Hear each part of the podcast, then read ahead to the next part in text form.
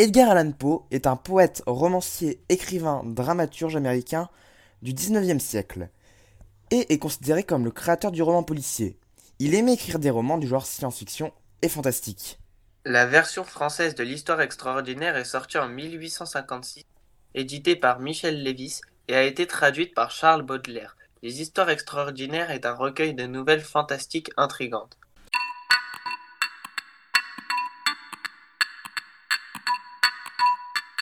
Je vais vous présenter un extrait de la nouvelle Morella.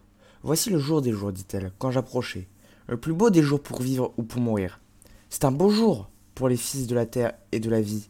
Ah, plus beau encore pour les filles du ciel et de la mort.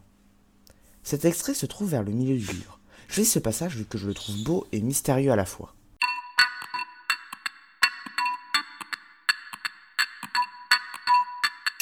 Le corps déjà grandement délabré et souillé de sang grumulé se tenait droit devant les yeux des spectateurs. Sur sa tête, avec la gueule rouge dilatée et l'œil unique flamboyant, était perchée la hideuse bête, dont l'astuce m'avait induit à l'assassinat, et dont la voix révélatrice m'avait livré au bourreau. J'avais muré le monstre dans la tombe. Ainsi se finit l'histoire du chat noir. J'ai choisi ce passage car le moment où la police découvre le corps de la femme et du chat est le moment qui m'a plus plu la première fois car il m'a glacé le sang.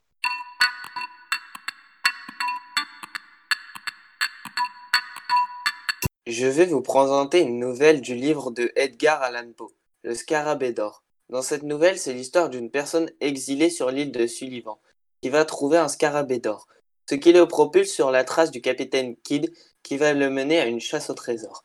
J'aime bien cette nouvelle car il y a de l'intrigue, de la poursuite et de l'enquête.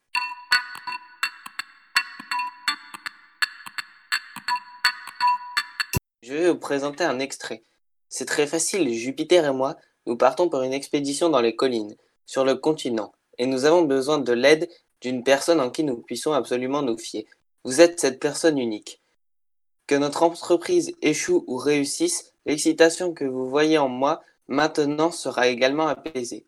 J'ai choisi cet extrait car c'est à ce moment qu'on voit qu'ils vont en expédition pour toucher l'argent du scarabée d'or, donc c'est à ce moment que l'histoire commence.